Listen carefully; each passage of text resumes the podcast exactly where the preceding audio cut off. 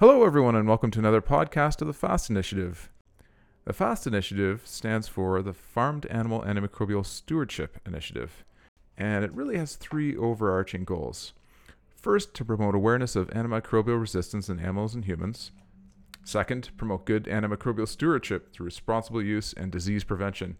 And finally, kind of tying everything together is really to educate farmed animal producers and vets in Ontario. Today we'll be sitting down with Arlen and RJ Taylor from Cedarcrest Trout Farms in Hanover, Ontario. The intent of the podcast is to showcase a producer that is leading the way in fish health and biosecurity. We'll be going through some of the important aspects of management uh, and how to prevent disease on fish farms. And finally, we're going to be discussing the Best Aquacultural Practices Certification Program and the real world impact that has had for a producer that's gone through the process.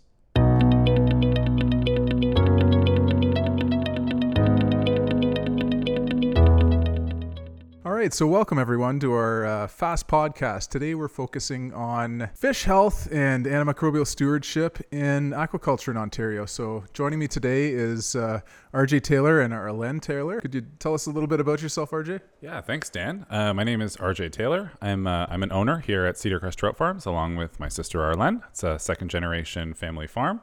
We're the largest producer of uh, rainbow trout fingerlings, juvenile fish, um, to the Ontario industry. I'm also the director, managing director for the Ontario Aquaculture Association, which is uh, an industry led group that represents um, over 95% of farmed fish and shrimp growers in the province. All right. Well, thanks for helping out, RJ.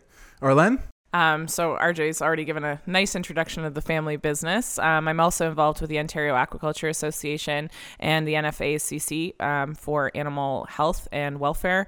Um, a member for the Ontario Animal Health Network, and I represent land-based aquaculture on all fronts on a federal um, and national level. Excellent. So, could you take us through your operation a little bit? So, uh, you know, how many people are involved? Uh, you know, how many fish do you grow a year? Uh, just tell us a little bit about your operation. Sure. Uh, Cedar Crest is a, it's a network of five land-based farms uh, in southwestern Ontario. Um, we're a team of 15 strong, and we produce about five to six million uh, juvenile fish a year for the Ontario market. So, um, growing fish in uh, in Ontario is a, a province-wide event, as they say. So, uh, it's land-based farms like ours uh, that do the majority of the spawning and hatching uh, of the little fish, and then most of them head up north to the shores of Manitoulin Island and into Parry Sound with the open water net pen farms before they make their way to grocery stores across the province. And how long have you guys been in operation? Um, our dad actually started fish farming in 1969. He built the farm that is now our home ship, uh, so to speak, in 1995. So we're coming up on our 25th anniversary at this facility. RJ and I have been doing it since birth. I was legitimately born at what is now the Alma Research Station, um, and we our lives took us other places, and we came back uh, respectively once we had 10 years of freedom. Uh, we both found ourselves back fish farming for Nice. some obscene reason. Can't stay away. So that's my th- my follow up question. I always like to ask this when I'm interviewing people. So, what do you enjoy most about your job? Um, for me, I chose to come back for a couple of reasons. Um, one, I wanted to be back in Canada. Um, number two, our father had purchased two other facilities in 2011. Um, I was never interested in coming back when it was just one singular farm. It wasn't busy enough for me. Um, my father and I butted heads about everything. Um, so in 2013, my dad actually asked me to come back, and we had three farms. So that started to become a little more interesting. At that time, the industry in Ontario was starting to wind up. We were getting out of um, where we were with complacency. We were, you know, our production hadn't risen, hadn't fallen. It was just sort of static for about 15 years leading up to that. Um, and in the last now almost six years, um, the industry has over doubled. So being able to be lead the way and be part of the change um, was what drew me to coming back. Um, yeah, and I think uh, along the same lines, I think my favorite part of my job is the fact that I get to work with Arlen and my family every single day. Um, and I think fish farming in general is just so diverse. Absolutely no day is the same. Um, uh, I love how sometimes I'm in dress shoes at Queen's Park, um, helping our elected officials realize the massive, massive growth potential of our sector. Um, but I also get to put on my rubber boots and, and, and clean troughs. I get to work outside with my dog or, you know, um, uh, doing all sorts of different things. So.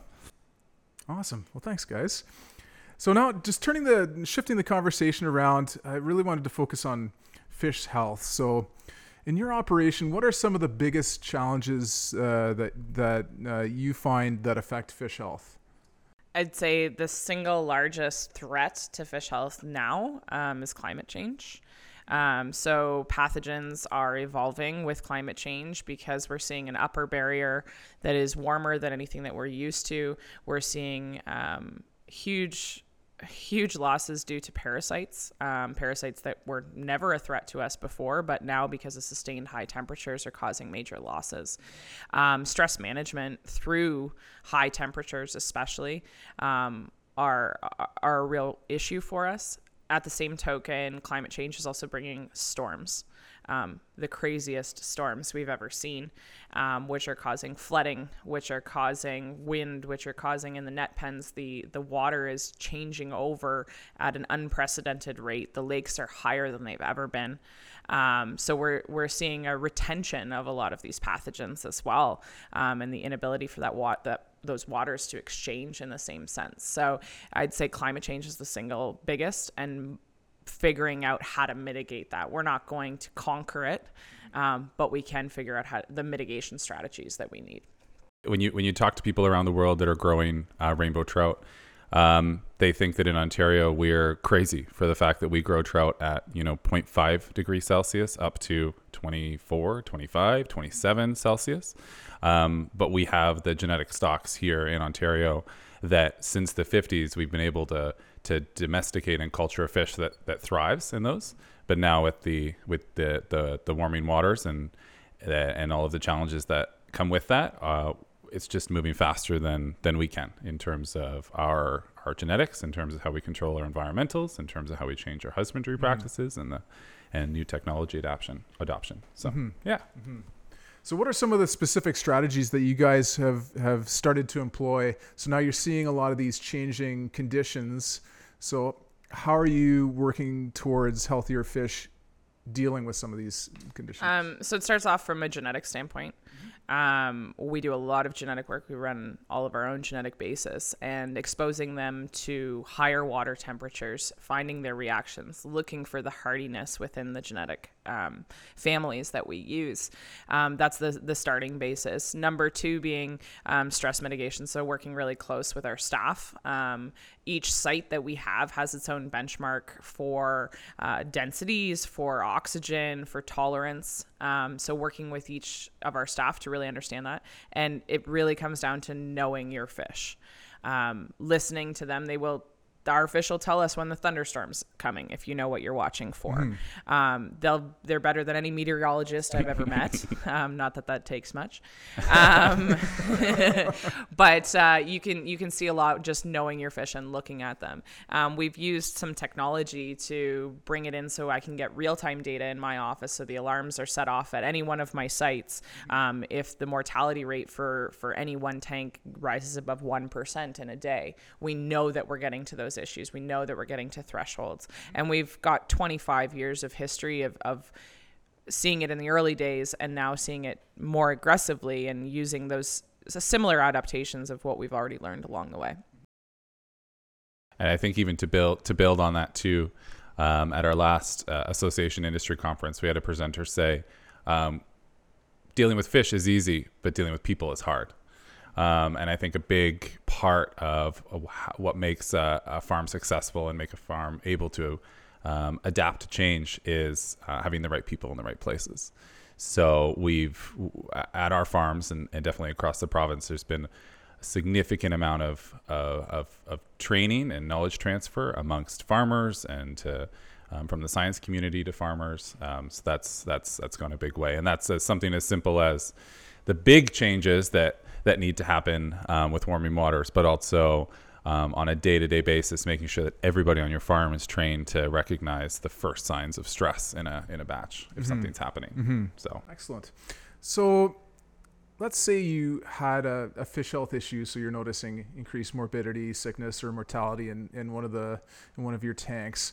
Where would you turn for help? We look amongst our own team 1st um, so we've got various levels of qualified people. Um, the overall fish health management team of, of our farms are all of our farm managers and plus myself. Um, so we'll look at trends um, to see what's going on. Uh, depending on the time of year, depending on the size of the fish, and we'll look at our practices first. Um, if we require a, a veterinary diagnosis, um, we'll send our fish samples, uh, we'll send moribund fish off to the lab, um, namely either UPEI um, or the AHL uh, to confirm diagnosis. Most of it is spotted already in clinical symptoms. If it's a complete anomaly, um, we have a really great network of some world renowned veterinarians who are used to my pestering oddities, as I call them. Um, again, because we're dealing with you know climate change and seeing things we've never saw seen before. Um, I've got some vets that work in Hong Kong and on the East Coast, and on the West Coast, and in the States that I banter them with questions mm-hmm. um, until we can come out with an answer. Mm-hmm. There's also some industry veterans um, that I look to whenever there's an issue. Mm-hmm. Um, so the diagnosis that comes out of the lab usually only complements what we already know. So you ta- you chatted about your uh, fish health team. So I'm a, that that's a lot of all the managers on your farms. Where does the veterinarian fit into the fish health team for your farms? Um, so we've been developing aquatic veterinarian expertise in Ontario for about three years. Um, because of the lack of exposure, um, it's been very difficult. Mm-hmm. Um, long story short, um, if we have a real oddity, then we require aquat- specialized aquatic veterinarians, and that's the team to which I refer to. Mm-hmm. Um, that team also works closely with our local veterinarian, who we've been training to gain exposure um, to these cases, because Ontario's aquatic veterinary situation hasn't always been strong for lack of farms, for lack of production. Mm-hmm. Um, farmers have become extremely well versed through history of mm-hmm. how to deal with problems on their own um, and what to look for and the mm-hmm. signs and signals. So now in Ontario, we're actually kind of trying to undo some of that mm-hmm. or trying to take extract the farmer's knowledge and give that knowledge out to veterinarians. Mm-hmm. So the OVMA um, was able to start a course to start specializing aquatic veterinarians. So working with them, we're developing some similar materials, podcasts, um, archival files of photos, and a network that vets can talk to, um, so that farmers can reflect on that as well. So for us here, um, when it's very strange oddities, I have the network. But when it's um, a case, a normal case, I get our, our veterinarian out to show him what we're seeing, to talk him through it, to help him gain exposure as well. So it's um, the, he knows the second tests are gone out, and he knows all of the prescription information should it be required. We work very closely. Yeah, and I think that that sort of history of the the the fish farmer um, as being a quasi veterinarian on their on their farm.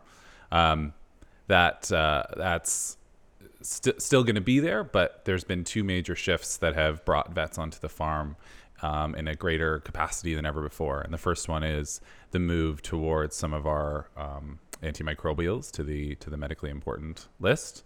Um, and then the second one being our sort of almost industry-wide adoption towards the best aquaculture practices certification. So what we what we nickname BAP um, is is sort of the the global standard for farmed seafood certifications, and they're they're looking at um, all of your animal welfare practices. Um, they're looking at your environmental records. They're looking at how you treat your staff, the, the sort of the whole social responsibility side of things. But because of that uh, animal welfare um, through BAP, that's that's meant that our fish health management plans, which is sort of a, a, a bible of all of our practices, um, need to be signed off from for, by a vet.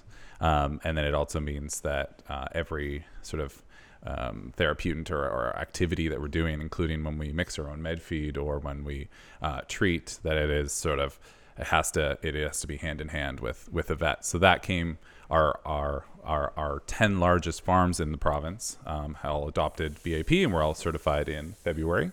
Um, and that's brought um, uh, that's brought a lot more vets to the farm as well. Well, th- thanks for bringing up BAP and also the treatment. So this is going to kind of segue into the next section of what we're going to chat about. So maybe if you, if you guys walk me through the process. So say I've I'm seeing a disease and I'm trying to decide whether I reach for an antibiotic. What's what goes through that process uh, for your farm? So what what are your considerations? Um, antibiotics are the last stop. So uh, in aquaculture here, realistically, we have two antibiotics, antimicrobials that we can use. Um, the sensitivity on oxytetracycline is and resistance is, is quite high um, because that was the mainstay. It was a cheap antibiotic that was available um, and available without a script until last year. Um, so it has been heavily used. Um, the second one, uh, commercially known as Aquaflor, um, far more expensive, far far more expensive, and sort of a, a the absolute last possibility that you had. Um, now knowing what we have been learning um, over the last years, we know that we have to be very careful. So the first step is to wait. Sometimes there are zebras that show up in our tanks, um, meaning fish that are not necessar- necessarily representative of the population as a whole. Um, you could have a fluke um, in our circumstances. You could have had a stressor that maybe we didn't know about. Um, maybe a, raccoon got into one of the pens overnight and caused some damage uh, and or just heightened stress level. So the first step is we wait, we watch. Um, the watching period depends on the facility, depends on the tank. It's a minimum of 24 hours and a maximum of 72 hours.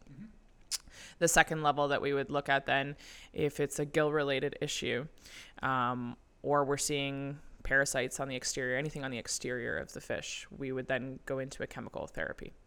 Um, depending on the facility, that may be hydrogen peroxide, that may be chloramine T, uh, that could be as simple as salt. Um, and we'll choose the course of action depending on what we're seeing. If it's a heavily related case to bacterial gill disease, then we'll look at what we need to treat. Um, and we use our tools effectively. Most things, I would say nine times out of 10, just waiting, lowering the stress. Um, also, when you're that evaluation period, you'll automatically take your fish off feed. Um, during an eval- your first 24 hours, you'll always take your fish off feed. Um, as we're evaluating, we'll be knowing when we're dealing with small fish, specifically around a gram, uh, between one and five grams. Um, if there's clinical symptoms of of uh, cold water disease, which is our probably the biggest killer in a hatchery, um, we'll evaluate the level of infection. Um, we've become a lot more cognizant of levels of infection before first clinical symptom showing side swimming for example in small fish is a telltale sign of cold water disease. Um, we would automatically start antibiotics. Now we find ourselves waiting and gauging the level of infection. If you have a 2 or 3% level of infection maybe we can wait a little bit longer. Maybe those fish are just better off to go. Um, but if we find ourselves dealing with a 20 or a 30 or a growing, emerging level of infection, then we really take a look at it. Um, but as I mentioned, it's the last stop. Um, we don't have anything to come back from after we use antibiotics. Um, and you can't continually use the courses of them um, for the fish because then if you need them later on, you're pretty much done. Um, chloramphenicol, there's some research that suggests if you use it more than twice in a life cycle, that's it, you're maxed out. So if we use it once on a hatchery and they need it up north, that's it. If we use it twice on a hatchery, they don't have a lot of recourse. So always with an eye to what the end product is going to be. Well, thanks for thanks for sharing. And it's uh, how has that imp- im- impacted the way uh, that you manage your fish? I mean, Mm, I don't think it's changed it too much. Um, we've always had a wait and see approach. Um, we are fortunate at most of our farms when we're dealing with cooler water, so anything below 12 degrees Celsius, we can afford to wait. Um, and we can afford to watch. Uh, if it's a mechanical issue, then we're not dealing. We know that it will have a fish health repercussion, but we'll see the mortality right off the hop, and we know what we're dealing with. It's a very different approach. Um, right now, the only way that it's really changed things is we wait an extra day. Where we would have waited 24 hours, now we wait for 48 hours. Um, all of our staff are trained to use microscopes. Um, all of our staff are trained in fish health. They've been trained by myself as well as very highly qualified veterinarians. Um, I actually teach the course, uh, teach a fish health course at uh, Fleming College for fish health um, and aquaculture technicians. So um, we continue that here, and they're always looking at scopes, even just as a preventative. One of the things that I recommend to all of my staff is if you find some downtime, especially in the summer, grab some fish. If you're looking for something to do for an hour, just look at fish. Just look at more and more fish so you can understand what they should look like. Um, so doing those little exercises with people, and we're we've got a lot of science nerds on our team, so Oh, nice. they Yeah. enjoy right um, the biology of things. So, if anything, the only thing that's changed is an extra day. We wait an extra day. We don't. If there are enough clinical symptoms and a high enough infection rate within the population, we do not wait for a definitive diagnosis and culture from the lab because it will take too long. Um, those diagnoses can sometimes take 10 days. Um, and the infection rate, once it gets that high, then we're in a serious issue. And like a lot of um, other farms and other industries, we also here at Cedar Crest live in the world of big data, let's say. So, but uh, as part of uh, leading up to the BAP certification, we actually adopted a, um, a, a full farm, open source, real time production management software. So every staff member is tracking everything that they do on the farm from their phone or on the computer. Um, and so that is everything from a feed to uh, collecting a, a, a mortality to a treatment. But it's also, um, we, we require as part of our certification and just good practice, um, a visual inspection of every tank at least once a day. And frankly, most of them are getting many more visual inspections. And we're tracking that. If there's any observations of any different behavior, or they're not feeding properly, or a pump breaks, or there's any sort of little data point there that could lead to something, it's all tracked now. And so now, um, as much as I know Arlene would love to keep it all in her head with five farms and how many incubator trays did we count when we adopted the software? 457. like Just 457. uh, That's we we we find ourselves relying on the software um, a lot because it's also helping govern those decisions for for prudently using such uh, Mm-hmm. such mi- antimicrobials and So, managing trends to continue to manage as many trends as we can with Yeah. environmental change. Yeah. from a from a pure data approach instead of anecdotal. So Okay. So it gives you more access to what's happening on a more real time basis. Um, how how easy or hard was that to get buy in uh, from your employees? that's a good that's a good question. Um, I think uh, uh, Arlen definitely warmed them up for a long time that this was coming. Um, but although um, using out on the farms, everything was tracked in paper, and then um, as it continued, uh, what Arlen would do with all of the paper records was input them into the computer. But eventually, as things grew, that became um, a day or two or three a month, which was uh, a little crazy. But I think um, we, we we made the entire team here part of that adoption approach. So when we brought the team in here to bring in the software, it wasn't just us in the head office. We had our entire team here working through how the software should change and is it right for this application and that application. And so we made the whole team part of it. And then a fun anecdote from our team is um, our oldest staff member, who's been um, at one, of, who's been managing uh, one of our farms for this will be his 31st year. Um, he was so determined not to be left behind with this whole digital age um, that he actually became one of the like the super users of the software and um, now knows it. I think best on the team, and he was training all the the young bucks, as he said. There you so um, it, uh, um, I think, like any transitioning everything, anything to a to a digital system like that takes time. It it took a solid year until everyone was comfortable with it, and we trusted the data enough that it was tracking all the inventory and all of the populations. But um, I think uh, I think we're pretty happy with it now. Yeah. So Now it's made us dumber. Yeah, Now we, can, we, we Now can depend on it, Yeah. and now we can just look at it, and it's Yeah. pretty, and we can forget about it. You don't have to remember what's in every tank at all times, Yeah. Yeah. or what we did last month.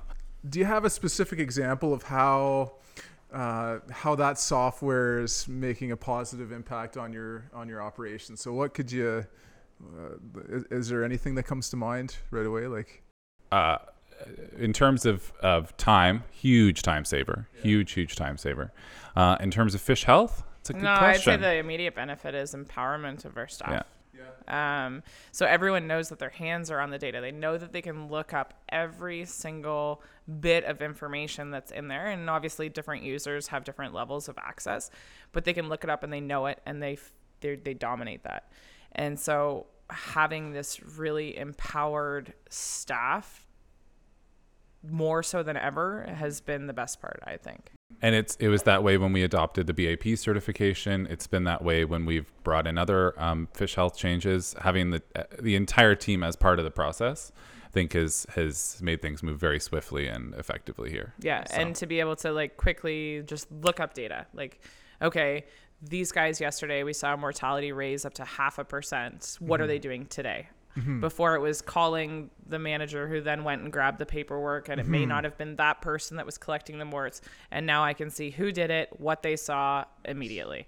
So we can make those calls even faster and just spot trends. I mean, I'm a I'm a data nerd, so it's Yeah. fun to spot the trends. And I think when you have the instant access to data, it lets us try a bunch of things really quickly too. Let's try a new feed for two weeks on these four troughs, and we can within five minutes figure out that tr- those troughs compared to something else. So we're not getting around to it a few months later. How did this feed go? But we're we're able to try new feed additives or new water treatments or like different feeds or just just different practices in general. Maybe we Different densities. different densities, different feeding regimes. We're able to just try them out Mm-hmm. even quicker and see the results of it. So, oh, very cool. So you'd recommend? Oh, Just yeah. on- we're on the we're, we're we're I think we've annoyed everyone at you know recommending it to death. Yeah. So we've touched on BAP a couple a couple times. Maybe we'll go into a little bit more in, in depth how that process was. What was the process like for you for BAP? uh, that's a good question. Um, I might leave that to Arlene because she's the one who got it what was the started. like, like? it was it was it was four years in the making. As an industry, um, the the biggest players, we all sat down to decide what certification regime we wanted to do. Where we landed on BAP was that it wasn't just environmental, wasn't just fish health. Um, it was the whole gamut plus the whole social responsibility side of things. Um, but inching everybody towards that Um, it was it was a lot of consultation. So as RJ mentioned, um, with the the top ten, so to speak, um, consulting, sharing information, trying to figure out how we were going to do this. Um, and putting it all together for us, Cedar Crest, we took a different approach and we used this as, as an excuse. Um, so uh, these farms that we have, our oldest girl was built in 1972. We wanted to do some fun and modern things, um, which we didn't think were very modern, but for our dad are. Um, so we used it as an excuse. Um, and as an industry, they didn't necessarily use it in the same context as a business tool that we did, um, but we needed about a year and a half, almost two years, to build some of the infrastructures required. Not the soft, um, the soft side like the data and the standard operating procedures and writing all of those things down. Fish farmers have always been good at having standard operating procedures. They've just been terrible at writing them down. Um, so that was one piece to it, but it was making sure that people's feed sheds were up to snuff. It was making sure that um, chemical storage and antibiotic monitoring and usage and storage were taken care of those small little pieces of the infrastructure so as an industry we allowed about two years to complete that part a year um, the first year we basically just kind of talked about it and read about it and all shocked and didn't know what we were going to do. Um, two years for building infrastructure and then the last year was the home stretch and that was getting all the standard operating procedures for everyone written making sure that the fish health management plans across the board all fit each other as well so that there was a transparency in data that was coming from the hatchery to the farms and then to the processor. Um, making sure that we had that overlooked by risk assessors, um, veterinarians who do this for a living and making sure that we were getting all those pieces. So that last year was really the home stretch for that. Um, and then it was here. And I think we were all a little bit shocked um, that it was over and it was easier than we thought it was going to be, which was kind of scary. Um, We're a little overachievers here in Ontario. There you go. very Perfect. overachievers. Um, so it was really good, but it was it was a long and lengthy process, and and it needed to be done in a sense so that the processor um, in in Ontario, Cole Munro, um, could also use that as a business tool. Um, so we were using it for industry betterment. It was also for us chosen as a tool when it came to dealing with government agencies. Um, because BAP has more stringent guidelines on water quality, on fish health than anything they can come up with.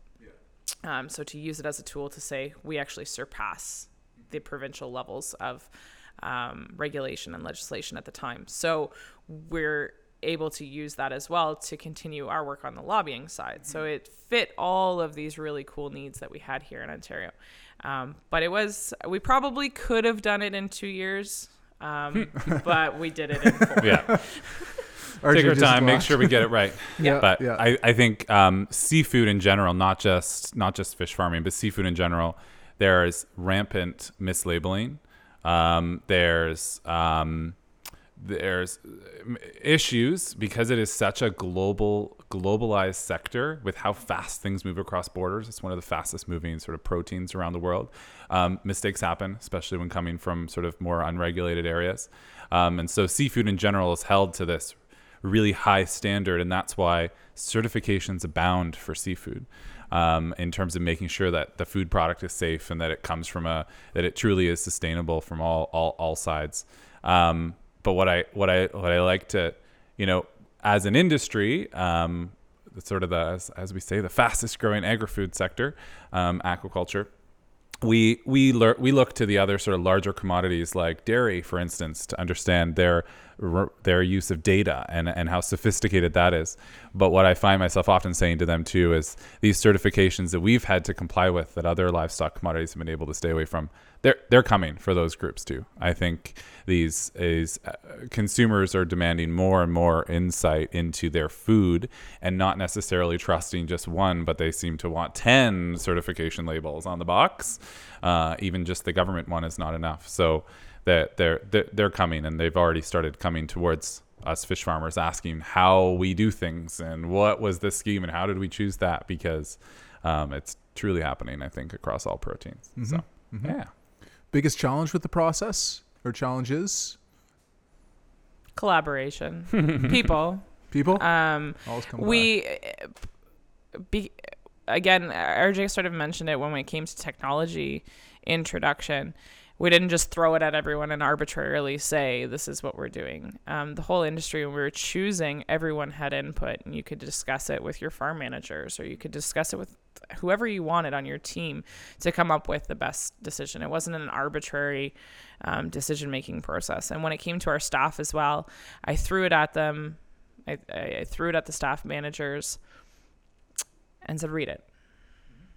And then come back with questions. And then we kind of left it for six months. And then we came back to it. And it was sort of like building it into the process. But that collaboration of getting it so that, okay, like this standard operating procedure is a line in the sand. Mm-hmm. You all have to do it the exact same way. Um, those kinds of things, I think, was probably the hardest approaches.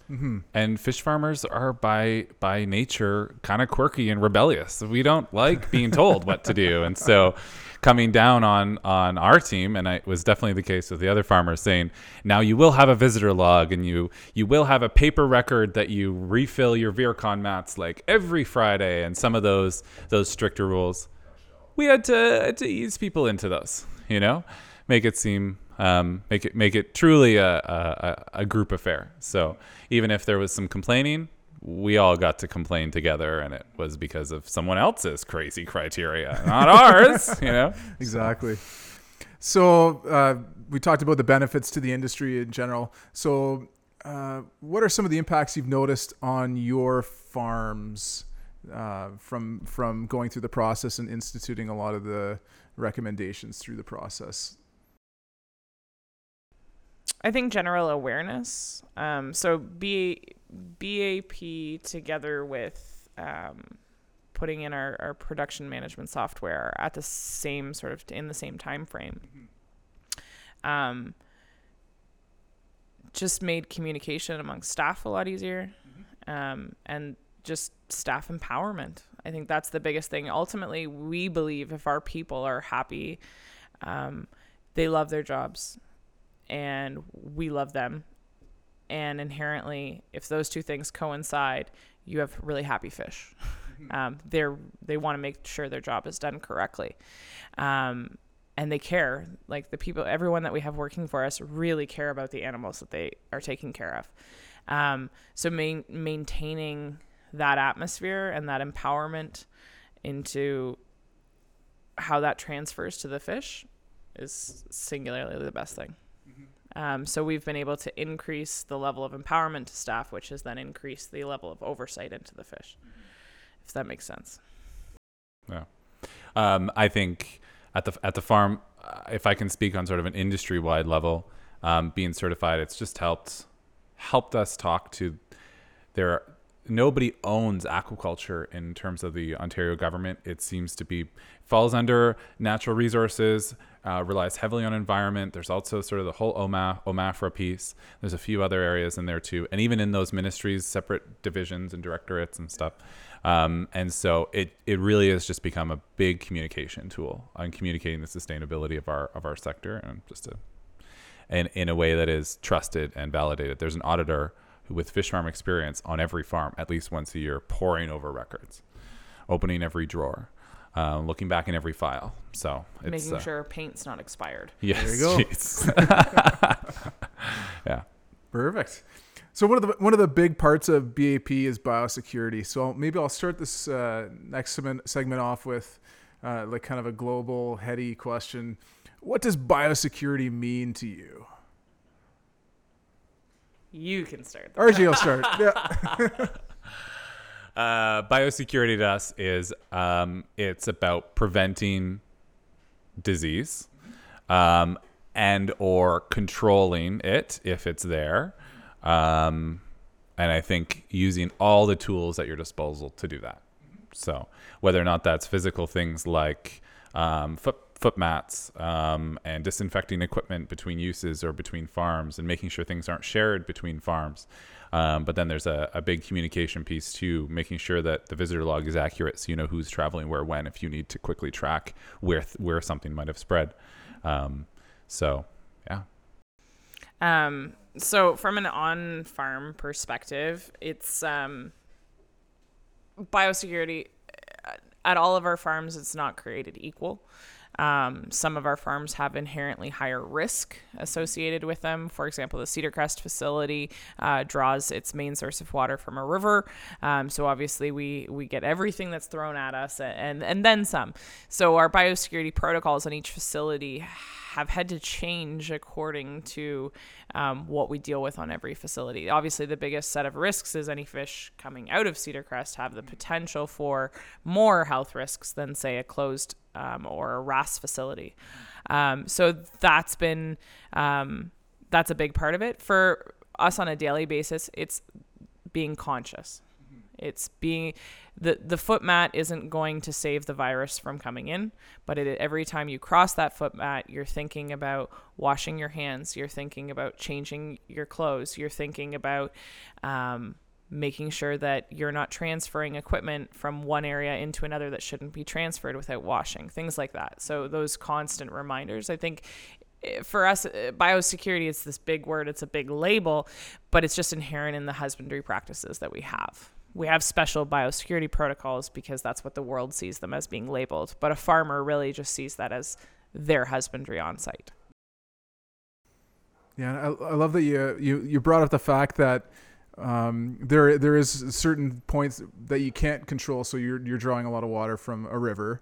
So what are some of the practices that you found effective uh, given the fact that you do have that entry point potential for certain other diseases? um, trend management. So, you know, we look at it. Our fish get tested every year, um, w- twice a year for a full viral panel to ensure that something hasn't inadvertently gotten in, just as a mere surveillance.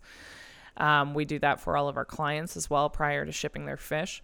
Um, and in any level, um, when when we have to test our fish, if we suspect uh, the requirement for antimicrobials or an oddity, um, we're doing constant surveillance, um, looking at those things.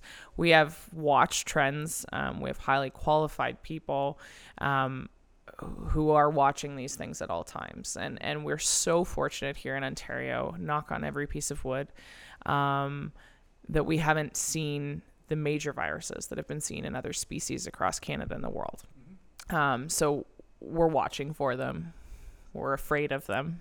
Um, that's where our, the best part of our biosecurity comes from, is is the constant vigilance and watching for them.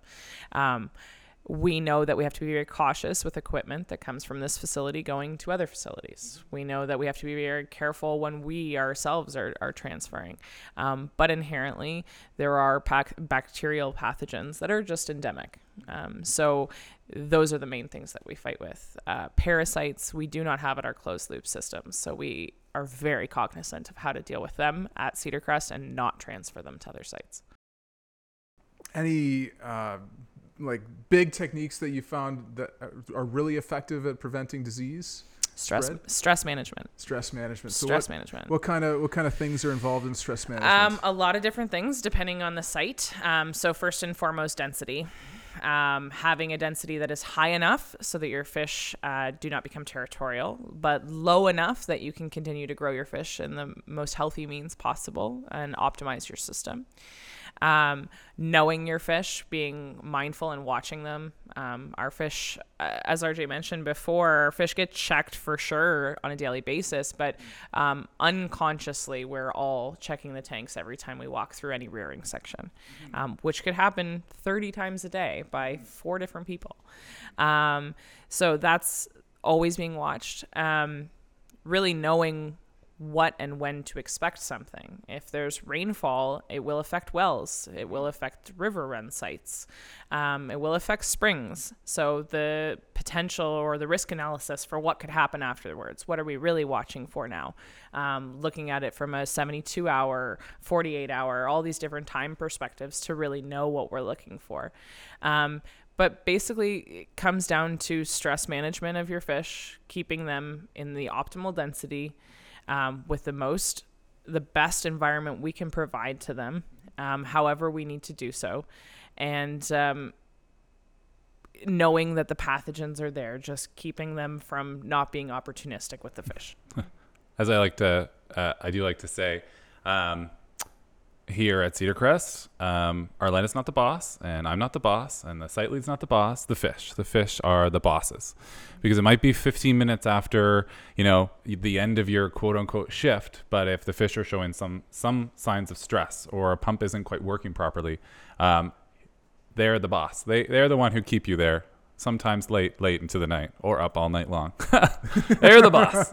So um, teaching that as uh, and embedding that in the culture here um, is is all part of I think really how we catch those things quickly because it's and then again it's not it's not the site leads or even our lens responsibility. It's everybody's responsibility to keep those fish alive and happy. So Yeah. Anytime we have any form of an issue, um, be it fish health, be it um, mechanical, be it personnel, we don't singularly define one person as the responsibility because then the cross checks also weren't done. So every one of these issues has been over examined to death. Um, and so we all know and we all know what we need to be looking for and the responsibility that we're held to. Um, so as RJ pointed out, it is full level of responsibility.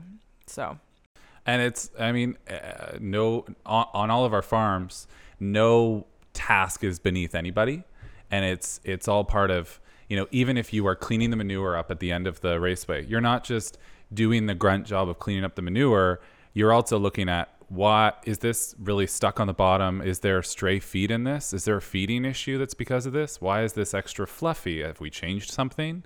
And so this idea that even the quote unquote grunt jobs, they're opportunities to make sure the fish are doing okay, um, and just keeping that, uh, making sure that people don't think of that as the the the the grunt task. Oh, I'm just you know the morning chores of cleaning the troughs. No, you're observing the fish and you're observing everything that is happening in that little ecosystem um, every morning. So that's just that's all part of it. So Always comes back to the human human factor for everything. yeah, Yeah. Yeah. Huge human fish factor. are easy.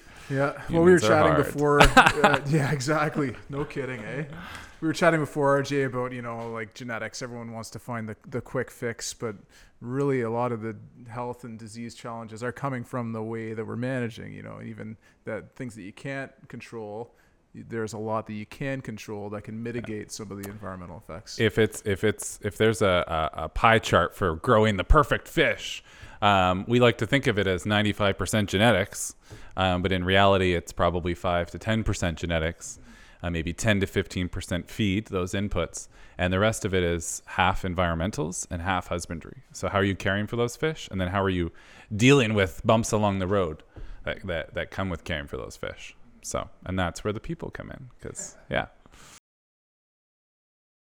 All right, so I think we're we're kind of wrapping up here. I just have one more question for you, and it's a little bit of a, a general question, uh, just because the, the industry is growing so quickly. So, uh, from a from a fish health perspective, what advice would you give to someone that's just starting out in the industry? Make friends. Come Make talk friends. to us. yeah, no, make make, ma- like uh, Come make friends. And uh, build your network of people that you can call on and look to. Um, don't because it's such an evolving science as well.